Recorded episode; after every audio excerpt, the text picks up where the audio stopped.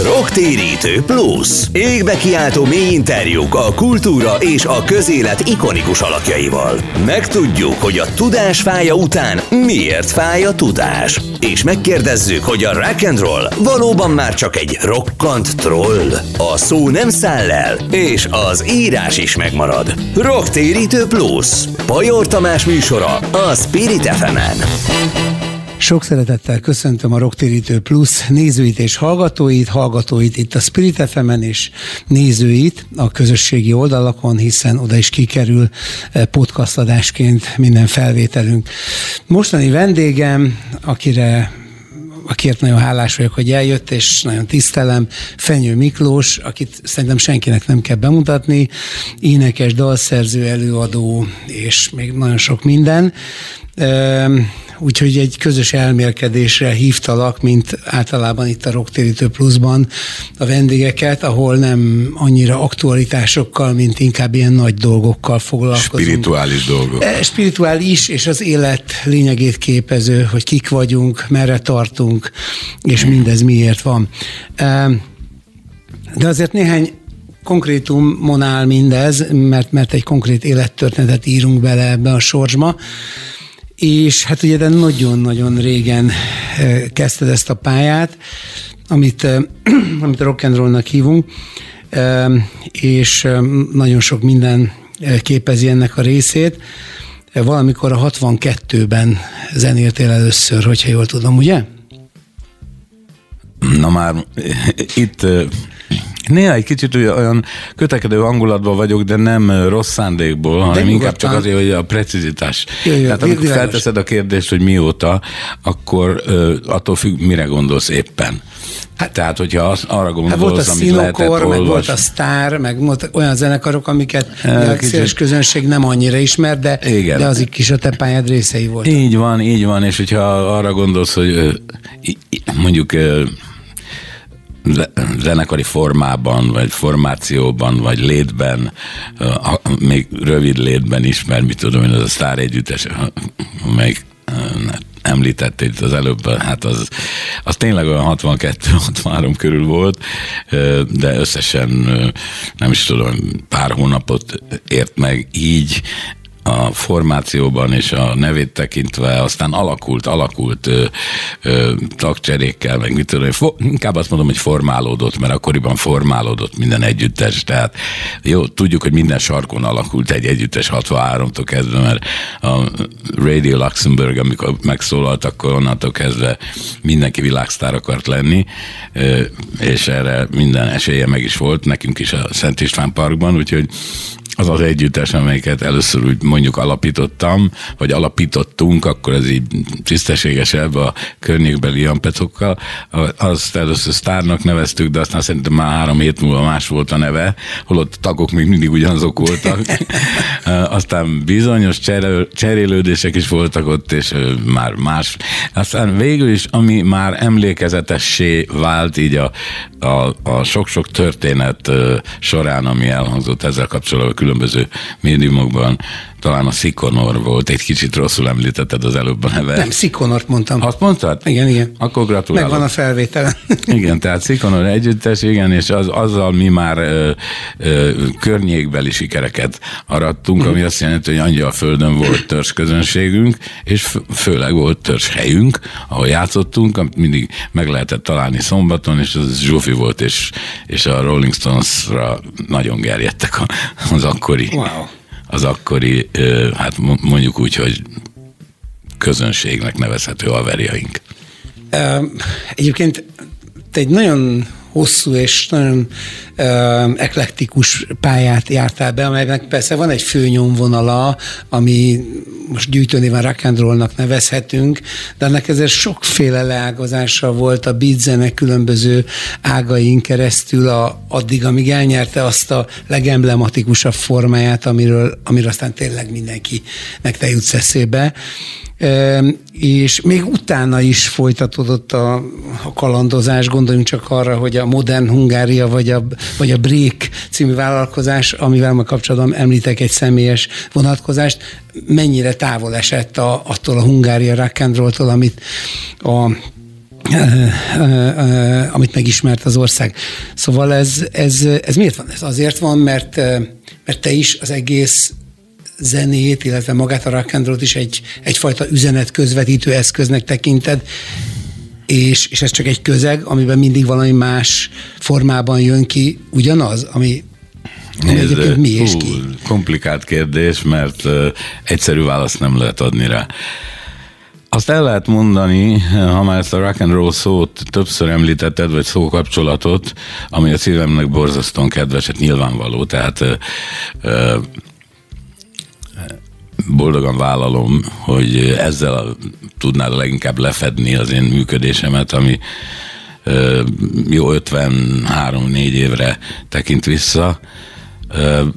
A rock and rollnak persze különböző leágazásai vannak, vagy én inkább úgy mondom, hogy különböző megnyilvánulásai, amelyeket időközönként elneveztek valamilyen más néven, mint például a rockzene, amit ugye nálunk megkülönböztetnek a rock and roll-tól, vagy újabban már megint egy kalap alá veszik, vagy nem tudom, a heavy metal, vagy sok minden. Na, de ami a lényeg az, hogy igen, ez egy üzenethordozó, de ez még annál is sokkal több, és én sokkal korábban találkoztam ezzel az egész megnyilvánulással. Van az a szó, amit nagyon gyakran használnak, életérzés. Számomra egy kicsit elkopott már, de mint minden közhelynek, ennek is van igazságtartalma, sőt nem is kevés. Na, ezt az életérzést találtam én meg gyerekfejjel Amerikában, akkor csodálkoztam először rá. És egy Jerry Lee Lewis koncerten, nem? Nem, de még csak nem is lehet így megnevezni az eseményt és a aha. helyet, mert én az utcán találkoztam ezzel a valamivel. Mondjuk Amerikában lehet. Hát ott szól valami olyan, amit a süsfél nap, fényes nap jellegű dolgokkal, amiket odáig én az általános iskolában Budapesten énekórákon tanultam, ahhoz képest egész más, nagyon más, és nagyon felforgató, és nagyon lélekfelforgató, és nagyon nagy, hogy mondjam, rácsodálkozás volt az a fajta érzés, ami bennem akkoriban dúlt, mert nem erős kifejezés, hogy dúlt, mert dúlt valóban. Igazából nem tudtam volna zeneileg úgy meghatározni, hogy azt tudtam volna mondani, hogy mondjuk blues vagy country, amiben azok a bizonyos hangok szerepelnek, amelyek az európai zenében nem szerepelnek. Úgyhogy ettől lett olyan izgalmas hirtelen egy muzikális gyerek számára. Vagy attól, hogy egyébként az engem körülvevő ottani világ, a látvány, az iskolai helyzetek, a társadalomban való részvételem, ezek mind úgy egybehangzottak valahogy valami más bolygóra, arra gondoltam, hogy talán nem is a Földön vagyok, talán csak azért, mert itt is kék az ég.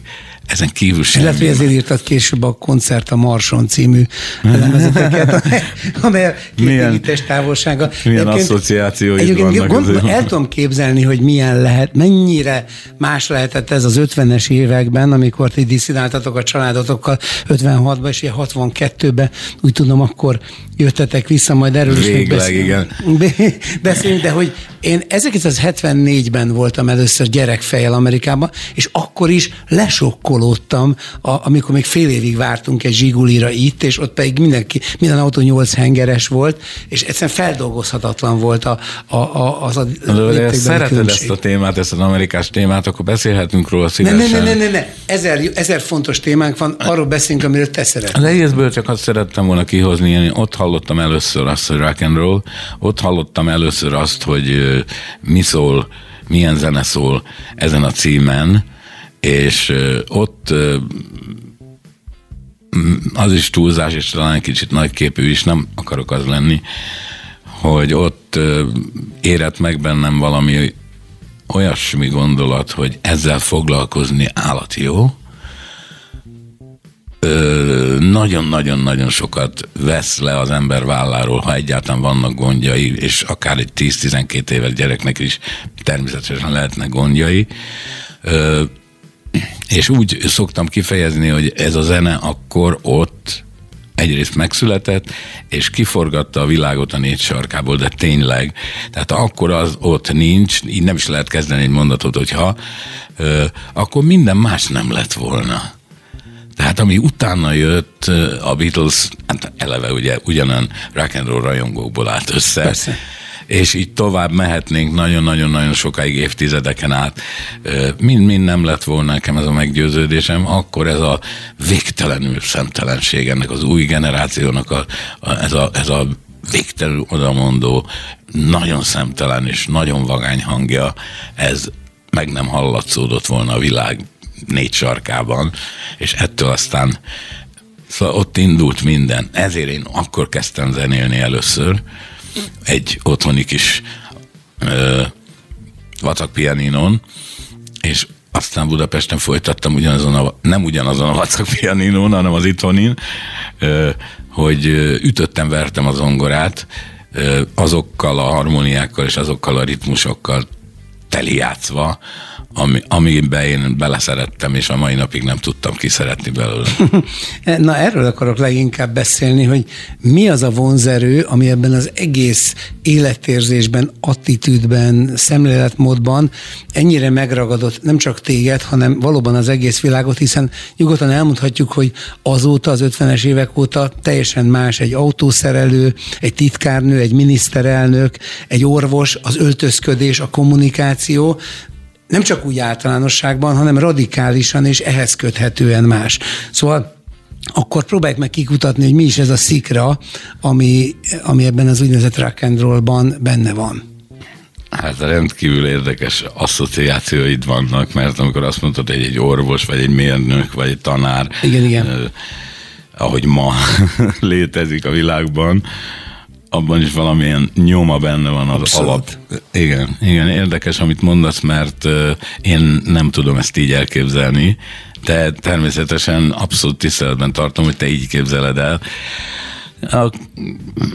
Volt egy kérdésed, hogy mit gondolok, hogy mi, és én azt gondolom, hogy ott először egy új generáció elkezdte kimondani azokat a dolgokat, amiket érez, de úgy a nevén nevezve. Uh-huh. Dalok szövegé formájában, meg viselkedésben, meg interjúk formájában. Belemondta az előző úgynevezett, általam prűdnek nevezett generációnak az arcába, hogy figyelj, tudod, milyen jó a lányok szoknyája alá benézni? És miközben ezt kérdezte, akár egy dalszövegben, pontosan tudta, hogy az a tanár, az a pap, az a nem tudom ki, aki ellene volt ennek az egész mozgalomnak, mert az ifjúság megrontását látta benne. Szóval ő pontosan tudta, hogy az milyen jó. Tehát volt benne valamilyen farizeus képmutató, nem tudom én, szabad ilyen szavakat használni? Há, hogy csak ilyen szabad, ilyen csak kötelező. Jó, szóval azzal a képmutatással szállt szembe, hogy szálljatok már le erről az egész magaslóról, hogy lekezelitek olyan dolgokat, amelyekről ti is pontosan ugyanúgy úgy gondolkoztok, mint mi, nektek is pont annyi örömöt és élvezetet okoz, csak éppen szégyellitek, és ezért ellenálltok. Na, ennek a kimondása volt az igazi nagy, mondjuk megint hozok egy közhelyet, forradalom, hogy ez úgy terjedt, mint a bozott tűz. Tehát ez nem úgy van, hogy mit tudom, Elvis eléneket egy teherautónak a platóján, hogy mit tudom, játszunk papás-mamást, mert előtte is elénekelték ezt, csak akkor még nem olyan széles, ismert körben. Ő tette nagyon híressé ezt a dolgot. Neki az a szerepe ebben, illetve hát ő a főhős ennek, a legendáriumnak, de hát én előtte is hallottam olyan feketéket, akik nagyon mondták a magukét, és ott azért szavak szerepeltek. Igen, most ugye ez egy nagyon érdekes és nagyon mély kérdés, mert egészen visszajutunk a freudizmusig, meg sok olyan a 20. századot formáló világnézeti kérdésig, amelyeket azóta is körbe és körbe járunk, mert egyfelől teljesen jogos és legitim volt, hogy a farizeusi prüdériaval szemben felkelt a fiatalság, és megfogalmazott egy önazonos életérzést, amelyben a mindenki által tudott dolgokat tabutlanította és kimondta. Ugyanakkor azt is meg lehet figyelni legalábbis ennek az egész kulturális forradalomnak a fejlődés történetében, hogy azért ez eljutott egészen destruktív stációkig is, amelyet nem biztos, hogy akár a megálmodói szerettek volna, mert az, hogy legyünk őszinték, az totál rendben van, meg ne legyünk képmutatók, az is, de amikor már mondjuk azok az alapstruktúrák elkezdenek felszámolódni, amik mindannyiunk számára fontosak, mint a család, a személyesség, az élet értéke, és helyét átveszi a szuiciditás, a drog, a különböző sorsromboló erők, akkor azért mégiscsak felmerülnek kérdések ennek a forradalomnak a helyességével kapcsolatban. Igazad van részben, tehát nem azt mondom, hogy az igazság a tied, hanem azt mondom, hogy van igazad. Nagyon érdekes kérdést vetettél fel, és magam sem gondolkoztam még nagyon sokat ezen. Esetleg hébe-hóba igen. Konkrét véleményt nem tudok formálni. Azt merem kimondani, hogy amit te destruktív résznek apostrofálsz, az a velejárója, a szükségszerű velejárója ennek a dolognak. Tehát nem lehet megállni, ha elindít az ember valamilyen folyamatot. És az a folyamat, az mindig úgy működik, hogy véleményem szerint, hogy az embernek vannak morális határai. És ha ezeket a morális határait ismeri, akkor azokat viszont már nem lépi át. Na most erre lehetne persze azt mondani, hogy akkor megszűnik a spontaneitás a dolognak, és mindjárt egy ilyen kontrollált helyzetbe kerül, ahol mondaná ezt, hogy ha ezt beszeded, akkor figyeld, hogy fog pörögni, és micsoda nagyszerű dolgokat fogsz létrehozni, mondaná szíve szerint, és akkor belép a kontroll, és azt mondja, na de ilyet nem mondjunk, ilyet azért ne terjesszünk, mert jó, de nem biztos, ez megállíthatat véleményem szerint. Igen, de biztos, hogy minden ilyen kontroll rossz, mert nyilván van olyan kontroll, amelyet talán konszenzusosan mondhatjuk úgy, hogy egy külső kényszer, egy olyan farizeusi kötelem, amelyel szemben jogos a felkelés. De van olyan is, ami esetleg a lelkiismeret hangja, és a határok folyamatos arréptolásával ez is elhalkulhat, és ez már nem biztos, hogy jó. Nézd, itt a különböző előadók, a különböző megmondók, megint csak egy ilyen kifejezést használok, nehezen tudom néha kikerülni ezeket a közszájon forgó, manapság divatos kifejezéseket. Szóval, ha valaki valamit megmond, az a hallgatóját, vagy a követőjét, vagy a rajongóját, vagy az utánzóját, ha úgy tetszik, inspirálja újabb mondatokra. És amit ő majd ennek az ösztönzésnek a és emeli a tétet. Emeli a tétet, pontosan. És egyre emelik a tétet, és vannak, akiknek a morális határaik távolabb esnek. Tehát én azt mondom ezzel a morális határral kapcsolatban, fölvetetted, hogy biztos, hogy rossz az, hogyha az embernek vannak kontrolljai,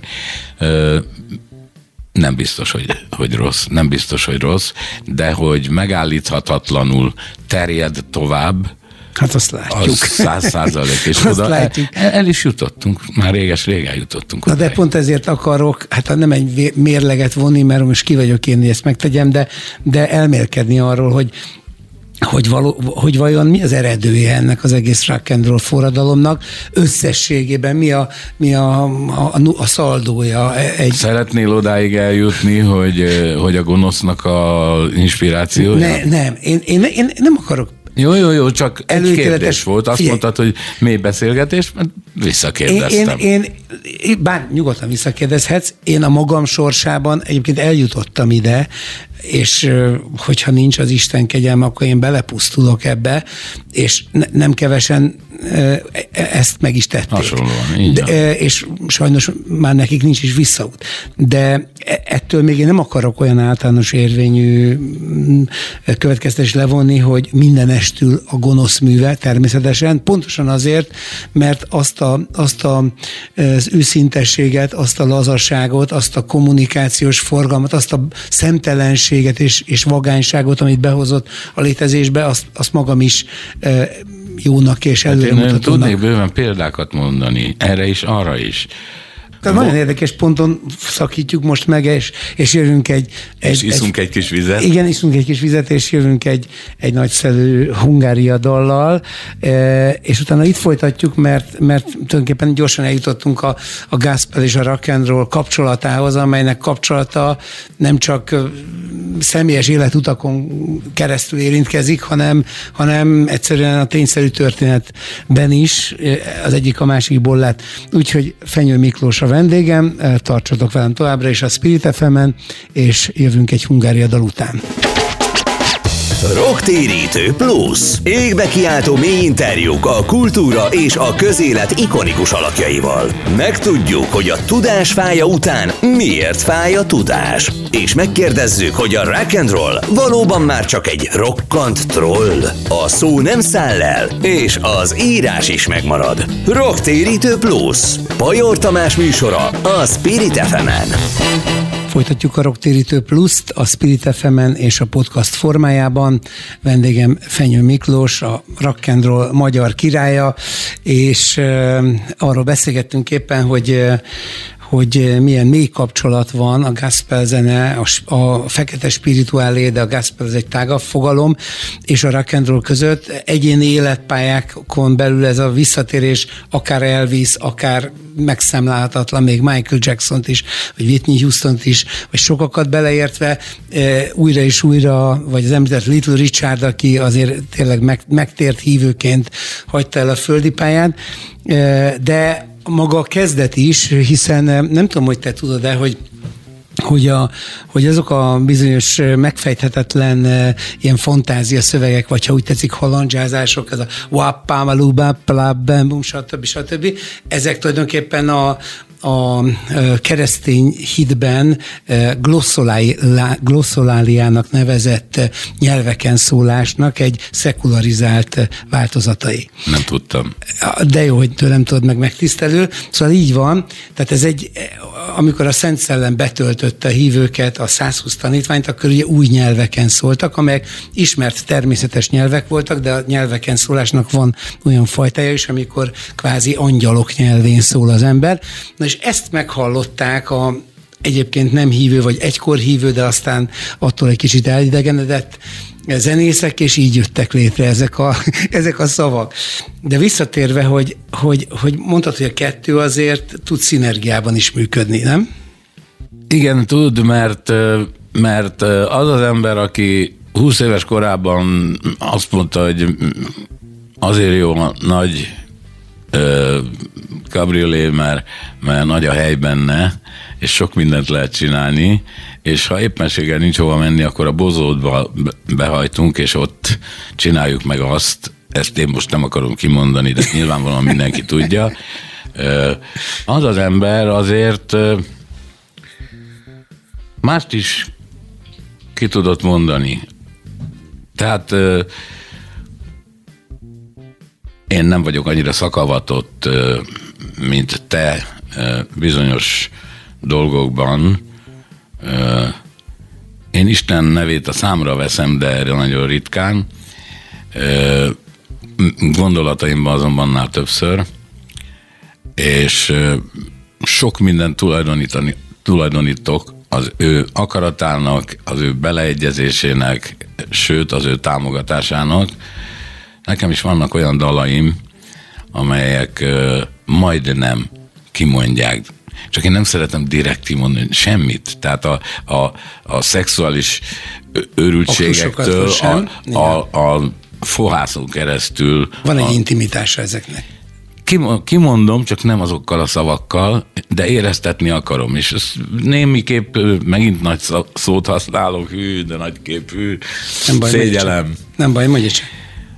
Egy kicsit, egy kis elhivatottságot érzek benne, egy kis küldetéstudatot érzek benne. Ez miért nagyképű? Hát ez szerintem egy teljes... Nem, hát, mindenkinek van egy életpályája, az szerintem egy...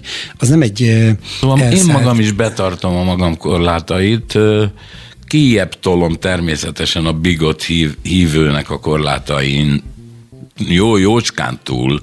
Csúnya szót használtam? Miért? Már zavarba jövök itt. Hát de miért zavarba? Hát én nem tartom magam bigot hívőnek, de hogyha rólam ez a kép él, akkor ez a műsor kiválóan alkalmas arra, hogy ezt leromboljuk. Nem rácéloztam, nem, legalábbis nem személyesen rád. Esetleg téged is beleértelek ebbe, esetleg, de engedelmeddel, egyébként pedig nem. Tehát megengedem, tehát mindent megengedek, nem rajta múlik, de nem tartozom bele abba, hanem azt gondolom, hogy mindannyian kutatjuk az igazságot, és van ennek egy nagyon mély személyes része, amiben az ember igenis a saját hitét is revízió alá kell, hogy vegye újra és újra, mert különben becsontosodik, formalizálódik, kiüresedik, és valójában értékét veszti, és ez nem csak személyes, hanem történelmi, vagy egyháztörténelmi, vagy szellemtörténeti léptékben is meg kell tenni, és sokan meg is teszik. Visszatérve egyébként arra, hogy mennyire veszed a szádra, és mennyire nem, de nem akarom, hogy csak ebben a mederben folyjon a beszélgetés. Igen, jó lenne. Szárnyaljunk másfelé, csak majd akkor a végén térjünk vissza arra, a legvégén, hogy azért most egy deklaráltan, vagy dedikáltan Istennek szóló dalt is írtál, a Mit ad Isten, így idősödve, és az is egy ilyen frenetikus, hozzád illő tónusú rock and roll dalként, de most tényleg lépjünk el innen, mert nagyon sokat szeretnék még beszélni arról, hogy ugye szerintem én téged leginkább, a te munkásságodat leginkább Denis Villeneuve-höz és George Lucashoz tudnám hasonlítani, mert ők alkottak a film világában egy olyan univerzumot, amely egyébként a valóságban nem létezik. És te hát most nem akarom átugrani, mert ezek is lényeges stációk, mert egyébként pedig a csavard fel a szőnyeget, az már emblematikusan és immanens módon hordozta azt, amit a 80-as évek elején elkezdtél, de azt viszont felejthetetlenül beleírtad a rock történetbe. A mai napig emlékszem, amikor ilyen csiricsári zakokban ott ültetek, és ez nekünk is nagyon imponált, mert ugye egy kicsit punk is volt, és elkezdett ez a Rock and Roll parti, aminek olyan dalai voltak, amik egyszerűen beégtek a magyar rock történetben, mint a Hotel Menthol, a Csók király, a felsorolni is nehéz, vártam rád egy ilyen át, és utána még rengeteg jött, tehát ezeket rongyosra hallgattuk, 600 000 lemezt adtatok el, ebből csak ezek közül az egyikből, meg a másikból is. Azt nem tudtam, hogy a másik. A Hotel Mentholból is? Hogyne, még több, talán 650 000. Nagyon durva. Egy 10 milliós országban. Jó, hogy monopolizált volt a lemezpiac, de akkor is, tehát ilyen nincs. És ráadásul még azt is közben megtudtam, hogy úgy keletkezett, de majd akkor avasd be a titkokba, hogy az Eldős Péter elutazott a Csepegi Évával Bulgáriába 2 hétre, és akkor ez alatti a Vilpelt Imrével ilyen jó, hogy ennyi erbetű volt benne, alkottátok meg ezt, vagy nem, hát ő úgymond engedélyt adott, és 2 hét alatt felvettitek, szóval ez hihetetlen, mert ennyi nagy sláger hogy kerülhetett rá 2 hét alatt? Akkor, amikor abban a 2 hétben voltunk, akkor nem tudtuk, hogy ennyi slágert teszünk rá. Ez egy korszellem egyébként. Az egy olyan pillanat volt, hogy a dolgok, hogy is mondjam, hát óvatatlan itt bekerülök egy szellemiségbe, és néha kiejtek olyan szavakat, hogy áldás volt azon a 2 héten, de kétségtelen, és nem is nagyon akarom másképp mondani. Az alatt a 2 hét alatt mi valamit kaptunk, maradjunk abba, valami ajándékot.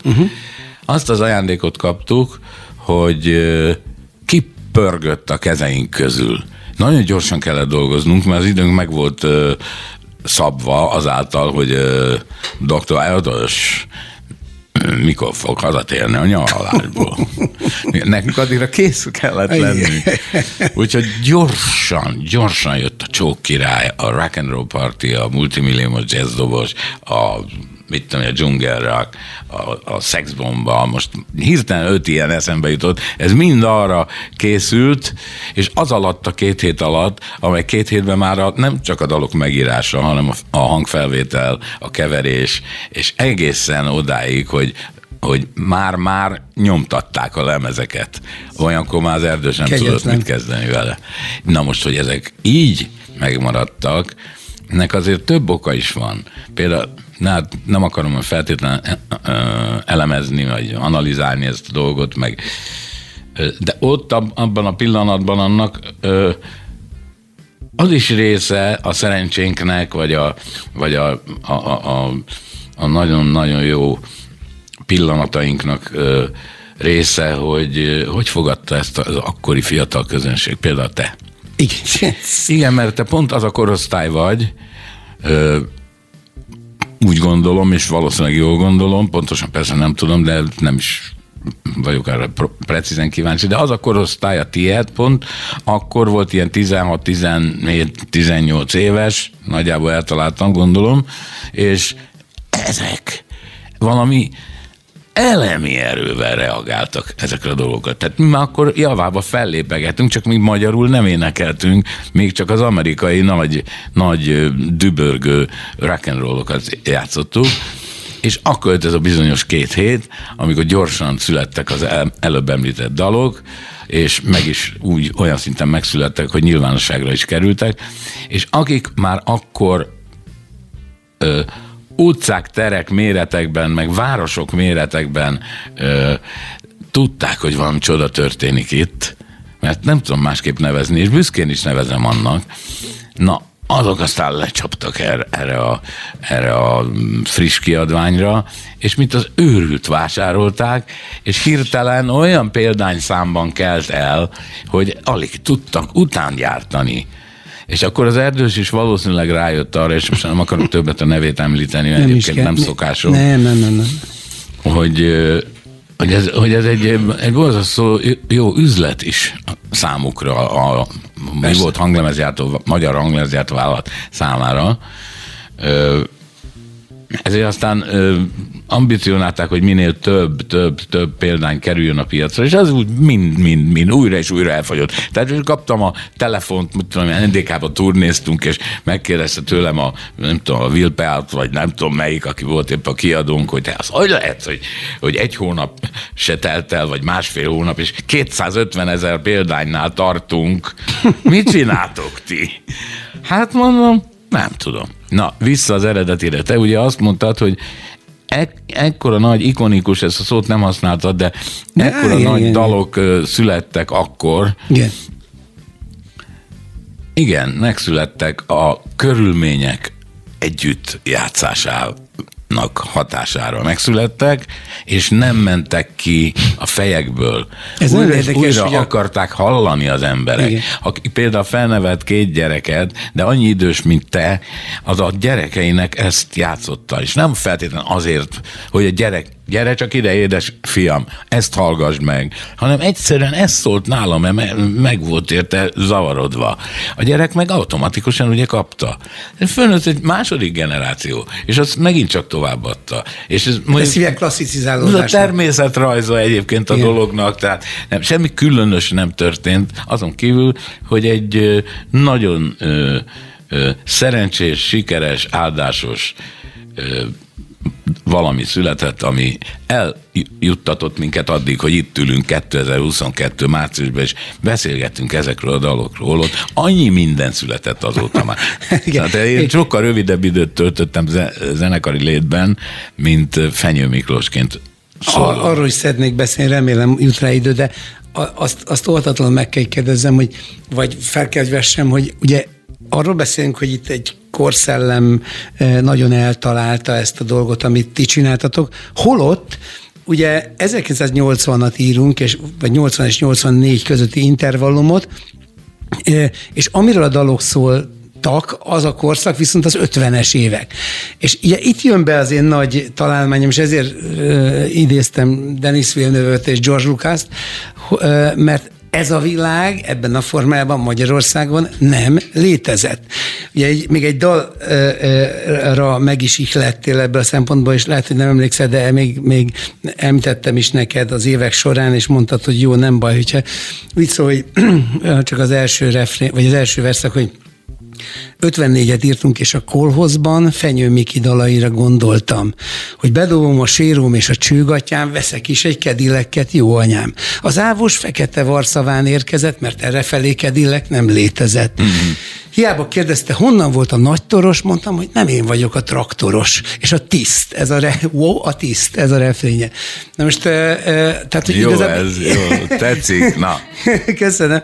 És igazából ez, tehát itt nem a twist volt, hanem a tiszt. és a te pályádat is azért ez áthatotta, hiszen legalábbis amennyiben a Made in Rock and Roll című film teljesen ráillik az életedre. Made in Hungária, ezt hadd javítsam ki. Bocsánat, Made in Hungária, ezt akartam mondani. Ráillik az életedre, akkor édesapád pártitkár volt, és ezért is jöttetek vissza. Ez nem igaz. Ez nem igaz? Ez abszolút nem igaz. Akkor ez csak a filmnek a forgatókönyv? Még a filmben sincs az, hogy párttitkár volt. De akkor miért? Vagy ez elhangzik a filmben, de akkor sem de nem tőlem. Mármint engem De akkor miért jöttetek vissza Amerikából 62-ben? Mi már a távozásunk is furcsa volt. Apám nem gondolta egy nagy kirándulásnak, csak egy kicsinek, és ő úgy gondolkozott ezzel az egésszel kapcsolatban, hogy akárhova is vett minket a sors, mert akkor azért még aztán nem lehetett tudni, hogy hova jutunk. Ő kivár egy pár hetet, aztán szépen hazajön. Na, ez nem sikerült neki. Ő egyébként a minisztériumban dolgozott, nem párttitkár volt, az nem, de párttag volt, ez kétségtelen. Uh-huh. Mégpedig ő egy Szozlem pártból érkezett ember, és amikor ugye egyesült az MKP, vagy nem világos. Maga Magyar Dolgozók Pártja. Az MDP, úgy van. Az MKP az mikor volt? Az még az előtt volt? Hát ezt már meg nem is a történész, de nem baj. Nem csúnya volt az egész korszak, igen. Ő akkor lett Amerikában mondhatni ellenség, amikor a kubai válság kitört. És ott erős világháborús helyzet volt. Igen. Ez egy nagyon veszélyes dolog volt, és akkor a CIA-nak ki volt a McCarthy, lehet, hogy ő volt. Vagy a McCarthy az egy szenátor volt, szerintem csak nem. De tudom, egy ilyen legendás pasi volt, akiről egy Hoover filmet, igen, azt hiszem, egy filmet is csináltak, és talán a DiCaprio a főszereplő, de mindegy, nem akarok elkanyarozni, de láttam a filmet. Jó, és mindegy. Szóval évekkel később volt ez már. Évtizedekig ő volt a CIA főnöke, igen. Igen, azt hiszem, hogy ő. Na, a lényeg az, hogy akkor mindenki gyanús volt, akinek bármilyen kapcsolata lehetett a úgynevezett kommunizmussal, ahogy ők persze így ilyen egyszerűen mondták. Mondjuk Magyarországon soha nem volt kommunizmus, de akkor is érthető, hogy ilyen persze egyszerű, és érthető, hogy az amerikai népnek nagyon is jól hangzott, hogy ezeket. És volt is benne igazság. És akkor szeretett volna jönni, de nem tudott, mert még nem volt annyi pénze.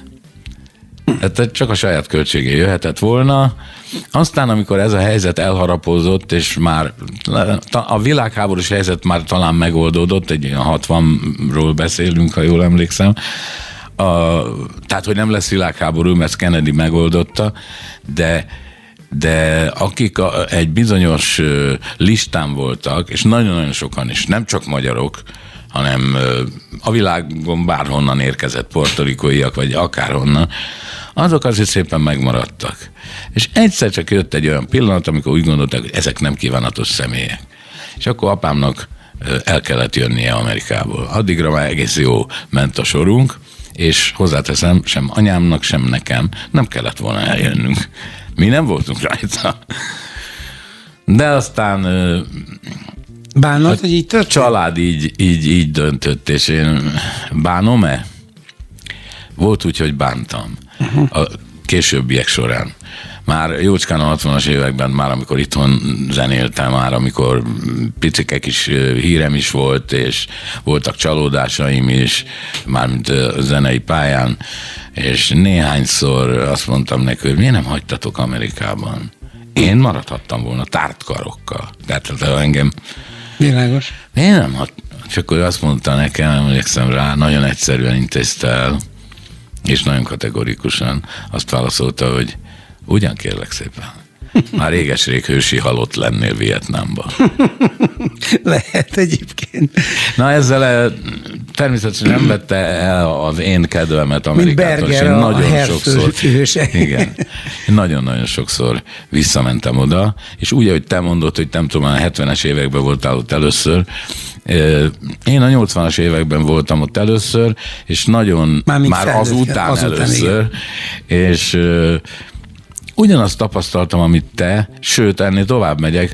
Jóformán ugyanazt tapasztaltam, mint gyerekkoromban az 50-es, 60-as években, mert Amerika nem változott ahhoz képest, szellemiségét tekintve, kultúráját tekintve, társadalmi érintkezéseiket tekintve. Szinte ugyanaz volt most. Az, hogy az a Cadillac már nem pont úgy nézett ki, mint az 59-es, az 58-as gyönyörűség, hanem akkor is szép volt. Tehát az utcán már nem olyanok voltak. Pragmatizmus egy kicsit levette az ideket. Igen, de átérzem, amikor először visszamentem az első szálláshelyünkre, meg az iskolába, ahova jártam, meg mindent meglátogattam, és szinte ugyanazok az érzések most. Tehát vagy az én emberi tulajdonságom, egyéni tulajdonságom, hogy van bennem egy nagy adag nosztalgia, és az nagyon erős érzéseket tud felkavarni bennem. Ezt nem szégyellem, nem titkolom, és a mai napig is inkább azt mondom, vállalom. Vagy pedig az, hogy ott tényleg van valami, ami számomra nagyon-nagyon-nagyon fontos, és az még a mai napig is ott van, holott persze ma már Amerikát nem úgy emlegetjük, még én sem. Igen.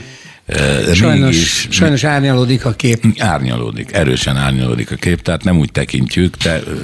De azért még mindig, tehát most van honnan leromlani. Mondd csak, el tudod képzelni, hogy mondjuk 54-ben Amerikában, ha ez a szó elhangzott, hogy Amerika, hogy az milyen érzéseket az akkori srácokból, meg lányokból. Persze. Az világközepe volt. És onnan jutottunk ide, ahol most vagyunk, hogy azt mondjuk, hogy ja, inkább ne. Igaz? Hát még ezt azért nem mondjuk, de hogy mondjam, én azt szoktam mondani, hogy túl sokáig volt túl jó hely, hogy túl gyorsan túl rossz legyen, tehát klassz mondat, megérdemled, amit csinálsz. Na most... Egyébként nagyon büszke vagyok rá, és neked van egy személyes proféciád felém, egyszer nem tudom, hogy emlékszel-e, hogy a Szent Király Gyuri barátommal fölmentünk hozzád még a 80-as évek végén. Felejthetetlen. Ugye, amikor megy egy Gyuri együtt zenélt korábban veled, és akkor egyszer azt mondtad nekem ott, hogy te még ennél is jobb szövegeket fogsz írni, és nagyon jó szövegeket fog, úgyhogy hát sokak visszajelzése alapján szerénytelenül azt mondhatom, hogy beteljesedett az előrejelzés, de a te szövegeid is... Mármint én mondtam rád, te mondtad rá, hogy te még ennél sokkal jobb szövegeket is fogsz írni. Igen. Viszont most én mondom rád, hogy az a helyzet, hogy sokan a nevettetést, meg a szellemességet, meg a könnyű műfajt egy kézlegyintéssel elintézik, de ez egy tudatlanság, mert nem tudják, mennyire nehéz előállítani. Szóval ennek alapján inkább nem könnyű zenének, hanem nehéz zenének kéne hívni. és csak annyit akartam mondani, hogy a te dalaidban valami olyan mértékben megvalósul az esztétikai koherencia, ami a zene és a szöveg együttállása, és ezáltal megnövekedett kifejező erő, hogy ez tényleg szédületes. Hát részint köszönöm, részint akár egyedül is megcsinálhatod volna ezt a beszélgetést, mert szívemből beszéltél. Tényleg olyanokat mondtál. Így van, a kézlegyintéssel kapcsolatban nagyon egyetértek, bár egyáltalán nem veszem a szívemre, csak nevetek rajta. De aki még, nézd, nekem jó néhány darabomat játszott a nagyon sok színház Magyarországon, Azon kívül nem csak a színészek éneklési képességeit, hanem kollégák, ezen a pályán létező kollégák éneklési képességeit is figyelembe véve, nem lebecsülve, mert egyiküket, másikukat nagyra tartom, de ezt énekelni, ezt játszani, aki csak belekóstol, rögtön rájön arra, hogy na, az nem ilyen egyszerű dolog. Ott valaminek vagy meg kell valósulnia, vagy nem ér az egész semmit. És ez, hogy ez megvalósuljon, ahhoz kell egyfajta olyan érzék, ami keveseknek van meg, és csak akkor tud jelen lenni valami, és hatni, és hatást gyakorolni, ha valahogy valamilyen hatodik érzékkel esetleg ráérez a hallgató, hogy itt valami történt. Na hát ezt nehéz. Igen. Nehéz. És nem is lehet megtanítani, vagy van, vagy nincs, persze lehet benne fejlődni. Nagyon izgalmas a beszélgetésünk, és ezen a ponton kell most ismét félbeszakítani.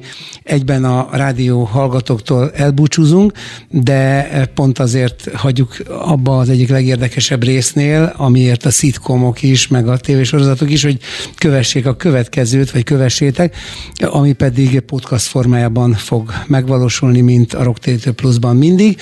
Fenyő Miklóssal beszélgetek, és folytassátok velünk ezt a beszélgetést. Rocktérítő Plusz. Égbe kiáltó mély interjúk a kultúra és a közélet ikonikus alakjaival. Megtudjuk, hogy a tudás fája után miért fáj a tudás. És megkérdezzük, hogy a rock and roll valóban már csak egy rokkant troll. A szó nem száll el, és az írás is megmarad. Rocktérítő Plusz. Pajor Tamás műsora a Spirit FM-en. Folytatjuk a Rocktérítő Pluszt Fenyő Miklóssal. És hát tényleg igazságtalan lenne, hogyha nem említenénk a Hungária utáni korszakodat, mert az sokkal hosszabb és talán még termékenyebb és nagyobb ívet fog át, és hát olyan tulajdonképpen az egész életművel koherens, de önmagukban is egy erős entitást képező dalok születtek ebben a sorozatban, mint mondjuk a Napfény a jégen, vagy az angyalföldi pálmafák, vagy Csók a családnak, szóval teljesen, mint hogyha ugyanabból nőttek volna ki, de már egy más vonulat részei. Szóval ezek is tulajdonképpen professzionálisan szórakoztatnak. De vajon annak, amit rock and rollnak hívunk, kell ennél többet tennie, vagy ezzel megelégedhetünk? Mint, hogy igényesen szórakoztatunk. Hát jó lenne, ha többet is tenne, de már ez is nagyon jó, hogy ennyit tesz. Alább adni nem lehet. Esetleg az emberi képességek tudnak határt szabni annak, hogy több ne jöjjön ki belőle. Ez a maximum. Az is lehetséges. Én akkor sem vagyok elégedetlen. Az a 30 akárhány év, amit én Fenyő Miklósként, megint csak nem a legjobb szó, de mondjuk úgy, hogy szóló pályán töltöttem, abban nagyon sokféle dal van. És abban is igazad van, hogy ez már nem az a klasszikus rock and roll ritmus és lüktetés, hanem inkább vallomások. Én ezeket így nevezem. Akkor, amikor teljesen egyedül maradtam, és ennek tényleg bő 30 és még több éve. Bocsánat. Szóval akkor én rájöttem valamire magamnak. Mégpedig arra, hogy nekem vallomásokat kell tennem, mert ez a dolgom a továbbiakban. Itt nem egy együttesnek a programjáról van szó, itt nem egy együttesnek a kiállásáról van szó, amely hirdet valamit, és azt dicsőíti, és azt érteti, és azt ajánlja, hanem én önmagamat ajánlom.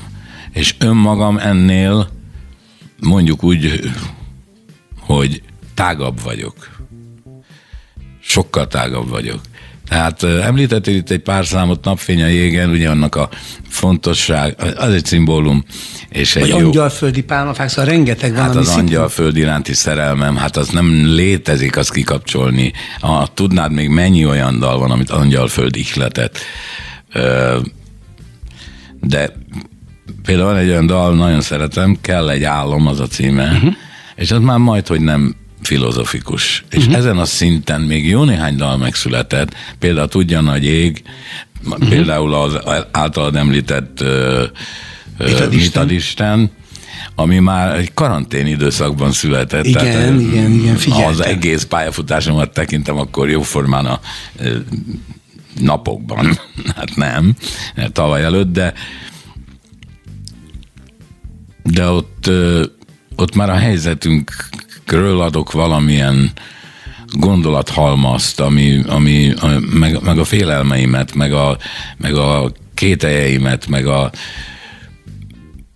a világról való gondolkodásomat, és akár még azt is, amivel felvezetted ezt az egész beszélgetést, hogy a létünk, meg a miért, a kérdések felvetése, arra ilyen botorkáló, megpróbáló, esetlen válaszokat adó szöveg. És amikor igen, ez egy leltárszerű már egy kicsit, de azért még ne menjünk ennyire előre a dolgoknak, mert Isten éltessen, bis 120, de az biztos, hogy ott egy ilyen, mondhatni tőled, szokatlanabbul, nyíltabban komoly, mert többől is van komolyság, csak ott mindig bele van rejtve a szellemességbe. Az benne van, menne kell, hogy legyen, az én magam vagyok, anélkül nem, hát az a vitaminja, vagy nem csak tudom. Itt majd egy pár részletet fel is fogok olvasni ebből, mert ez egy annyira így megkapó ebből a szempontból. Tehát itt önmagadhoz képest egy ilyen nyíltabban felvállalod ezt a sorsról való elmélkedést és igen. Az Isten előtti számadást. Így van. Ez abszolút rendben van. Jól fogalmaztad meg, ugyanezt gondolom én is. Úgy gondolom, hogy ez a küldetésem már 35 évvel ezelőtt is, ahogy említettem, úgy gondoltam, hogy ez a küldetésem, és ha nagyon sok olyan dal is született ez alatt az elmúlt 35 év alatt, amely ritmusában meg a rock and roll-t hozza, a szövegében már ott bujkál egy-két olyan gondolat, ami túlmutat azon, hogy de jó, néz ki ez a csaj ott a pult mögött, és fú, de hazavinném. Ennél azért tovább jutottam. Persze, az benne van, hogy igen, hazavinném. Persze, nyilván. Nem bújunk ki a bőrünkből, attól még, hogy gondolkodóbbá és őszintébbekké és szentimentálisabbá és önmagunk kifejezőjévé váltunk. Most ezt én uralkodói többesbe fejeztem ki valamilyen oknál fogva, de ne haragudjon meg rám senki, aki követi ezt a beszélgetést. Nem akartam, én nem egyáltalán vagyok magamtól eltelve, de bizonyos dolgaimat nagyon tudom szeretni azért, mert megfeleltem magamnak benne. És ez nagyon-nagyon fontos. És utána jön a következő, ami nem akarok súlyozni, hogy melyik fontosabb, hogyha én magamat odaadtam benne, és az a befogadásra talált a hallgatóságom esetében, akkor az nagyon nagy siker nekem, magamnak. És azért is mondom azt, hogy ennél még tovább is tudnék-e menni, és még nagyobb kapukat kinyitni, abban nem vagyok biztos. Szeretnék, törekedni kell, majdnem mondtam egy példát, de ebben a műsorban nem mondok, vagy egy vicces dolgot.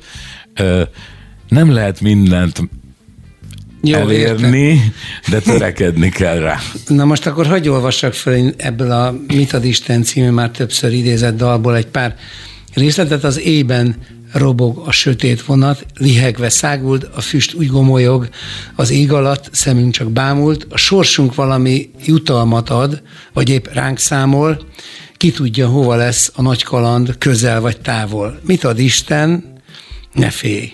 Csak is annyit ígérj, amit tehetsz, fogad meg ezt egy bizonyos tétért. Mit ad Isten, ne félj, tudod úgyis mit kérj, És valahogy lesz, hisz mindig is volt, ha igazán értél. Nagyon szívesen felolvasnám az egészet, csak nem akarom, hogy... De miért ne egyébként? Hadd javítsam ki az utolsó szót. Ha igazán éltél. Ez igazán? Ez úgy van, igen. Nem ha igazán éltél. Wow. Ha igazán éltél. Ez óriási. Többet, ez így erősebb. Többet jelent. Ez, hát többet és erősebb. Nem tudom miért ült le bennem. Mert félreérthető, hirtelen. Tehát... Nyilván az artikulációtos... Nem, lehet, hogy neked úgy van leírva, igen, hogy igazán éltél. Nem, ha igazán úgy van leírva, igazán éltél. Nem tudom, miért olvastam. Akkor igen. Belebakisztál. Na? Jó, nagy dolog. Nem semmi baj. Többi nagyon jó volt. Az is akkor, jó. Akkor folytatom. Rettentő hosszú az út, és a célja kétség, időnként villan egy remény, aztán sötétség. Ha néha szétszórtak vagyunk, de most egy népség, nem ér már semmit, az a múlt, csak legyen egészség. Ez teljesen érthető. Mit ad Isten, s vesz el. Ugye azért olvasom fel az egészet, mert picit variálsz mindig a refréneken is, de viszont igen. Ez fontos, ez a kis variáció, tehát nem egy önismétlés. Mit ad Isten, s vesz el, van az úgy is, ha kell, és ha igazáron jön az álom, az, amit kértél, mit ad Isten, ne félj, lesz még áldott kenyér, meglátod lesz, ha elhiszed ezt, és ha igazán éltél. És akkor most helyesen mondtam, mit ad Isten, ne félj, csak is annyit ígérj, amit tehetsz, fogad meg ezt egy bizonyos tétért. Miket mond a Láger rádió, ugye ez nekem is megvolt, hihetetlen hírek szállnak, hát mégis mindent megkapunk, csak nem úgy, és másnap kitört a béke és szabadság, ledőlt a sok kémény, az élet lehet, hogy mégis szép, akár még élmény. Mit ad Isten ott fönt? A kerítés ledőlt, szalad a föld, falakat dönt, egy világ lecsengett. Mit ad Isten, ha kérsz? Neki mindent megérsz. Nem ural, a félsz, ha igazan élsz, megéred a rendet. Mit ad Isten, ne félj, tudod úgyis mit kér, valahogy lesz, hisz mindig is volt, ha igazan éltél. Hát köszönjük szépen neked azt, hogy ilyen... önreflektív és mélységre törekvő gondolatokkal áldottad meg a hallgatóságot. Hát az, hogy te ezt ilyen szépen itt felolvastad, az nekem ajándék. Köszönöm. És nagyon-nagyon ritkán kerülök abba a helyzetbe, hogy a verseimet, nagyképű nem, a dalszövegeimet méltatják. Én ezekre nagyon-nagyon büszke vagyok, nem csak erre is. Nagyon sok olyan van még, amit akár így fel is olvashatnál, ajaj. És olyan is, amit nem, szóval kaptam tőled most valami ajándékot, hogy méltattad a lelkemet, mint szövegírójét. Én nagyon örülök neki, mert én tényleg nagyon érzékeny vagyok erre, és nagyon bánt, ha valaki elblicceli a szöveget, mert nem veszi észre, hogy ez a műfaj, ez egy nagyon ősi műfaj a dal, és a velünk élő ritmikus, zenélő beszéd, vagy ahogy én hívom, a szózene, az egyidős az emberiséggel, és felelőssége van annak, hogy mit mondunk ki. Persze ezzel nem mindig élünk jól ezzel a felelősséggel, de az, hogy igazán éltél, azt nem én akarom megkérdezni, az majd egy nagy kérdés, ami feltevődik a végén. De azt megkérdezem, hogy ugye azt többször ismétlődik a refrénekben, hogy ha felteszel mindent, vagy ha felteszel egy bizonyos tétért. Úgy van pontosan? Igen. Amit tehetsz, fogad meg ezt egy bizonyos tétért. Fogad meg ezt. Szóval te eléggé föltettél erre a rock and roll pályafutásra mindent, ezért a tétért. Hogy látod, megérte? Igen. Lehetne erre árnyaltabban is válaszolni, meg hogy is mondjam, analízist is lehetne készíteni erről, hogy az ember hogy válaszol egy ilyen direkt kérdésre, mert lehetne azt mondani, hogy ha mindent egybevetünk, igen. De én azt hiszem, hogy hangsúlyosabb választ adtam. Igen, megérte. Uh-huh, uh-huh. Egyébként ugye még azt is nagyon fontos megemlíteni, hát rengeteget lehetne, de ugye csak a Hungária zenekarból kinőtt legalább 2-3 majdnem ugyanolyan sikeres, vagy kvázi olyan sikeres országos szintű zenekar, az Ergo, a Dollyról, a Step, ugye a Flipper Öcsi, talán a Flipper Öcsiről még emlékezzünk meg, mert nagyon fáj az ő tragédiája, szerintem mindannyiunknak.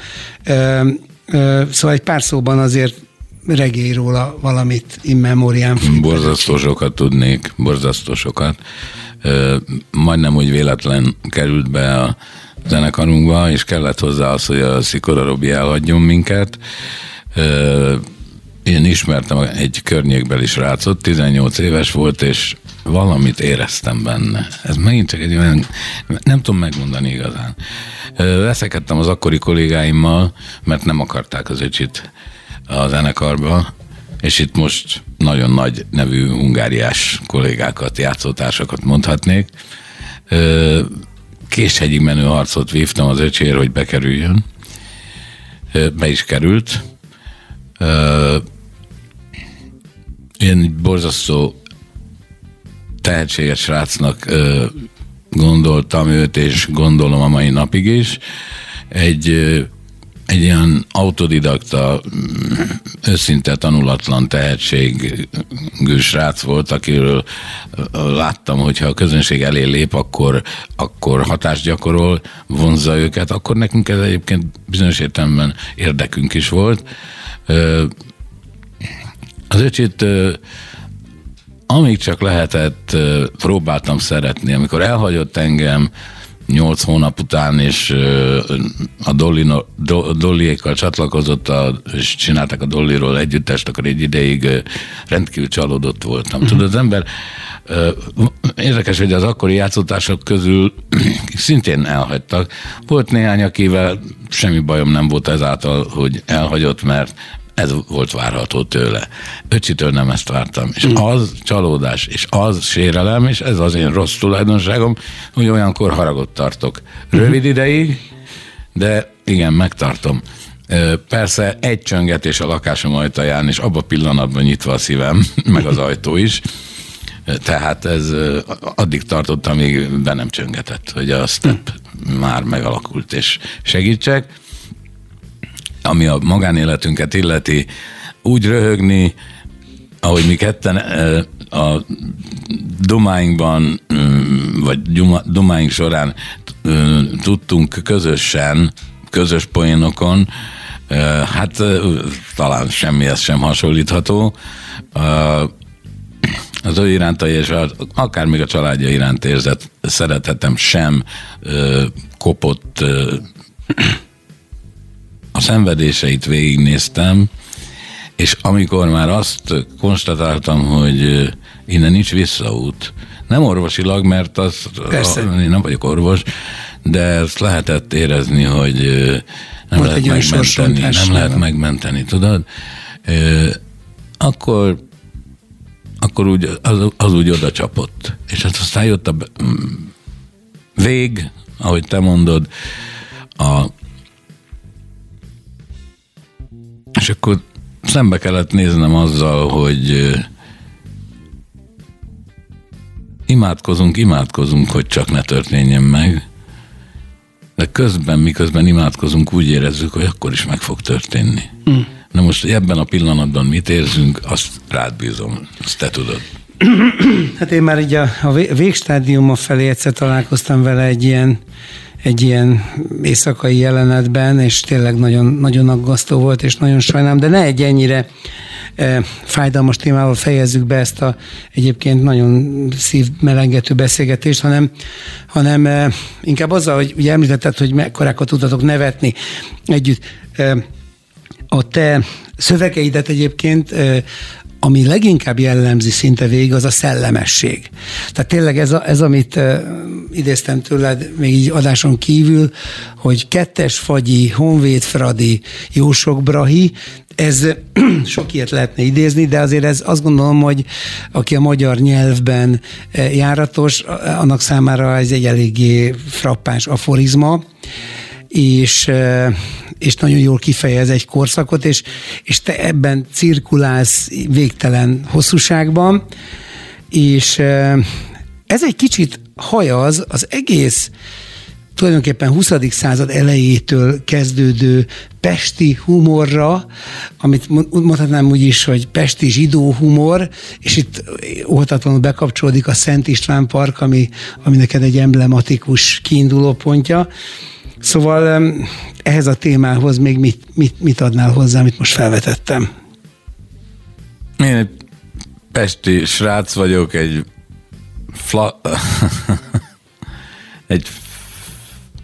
szokták, aszfaltbetyár?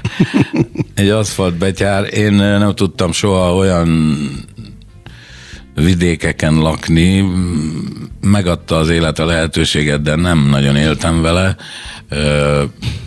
Nem szép dolog, nem kell ezt ilyen módon minősíteni, inkább az, hogy nem vagyok rá büszke olyan nagyon, hogy a vidéket, a természetet nem tudom kellően megbecsülni, tudok gyönyörködni benne, vannak olyan helyek a világon, de nem, ez jobban leköt a pestiség. Én csak azokat a szavakat fogom használni, amiket én akarok.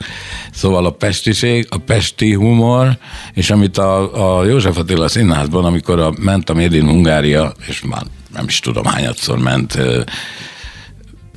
hát jóval túl voltunk a 100-on, mert végül is 330-nál vették le. Miért vették le, az egy külön téma, fogalmas is egyébként, de a mai napig mehetne. Óriási sikerrel ment, és akkor ott volt egy olyan ünnepség, vagy a 100., vagy nekem volt a 60. születésnapom, és akkor arra rendeztek ott egy ünnepséget, meg egy kiállítást is, és akkor az igazgató, a Léner Péter az pár szóval ott méltatta a fenyőséget, és azt mondta, hogy nem is tudom, ki ezt hasonlított, Herta Jenőz, vagy tehát ezek az pesti srácokhoz.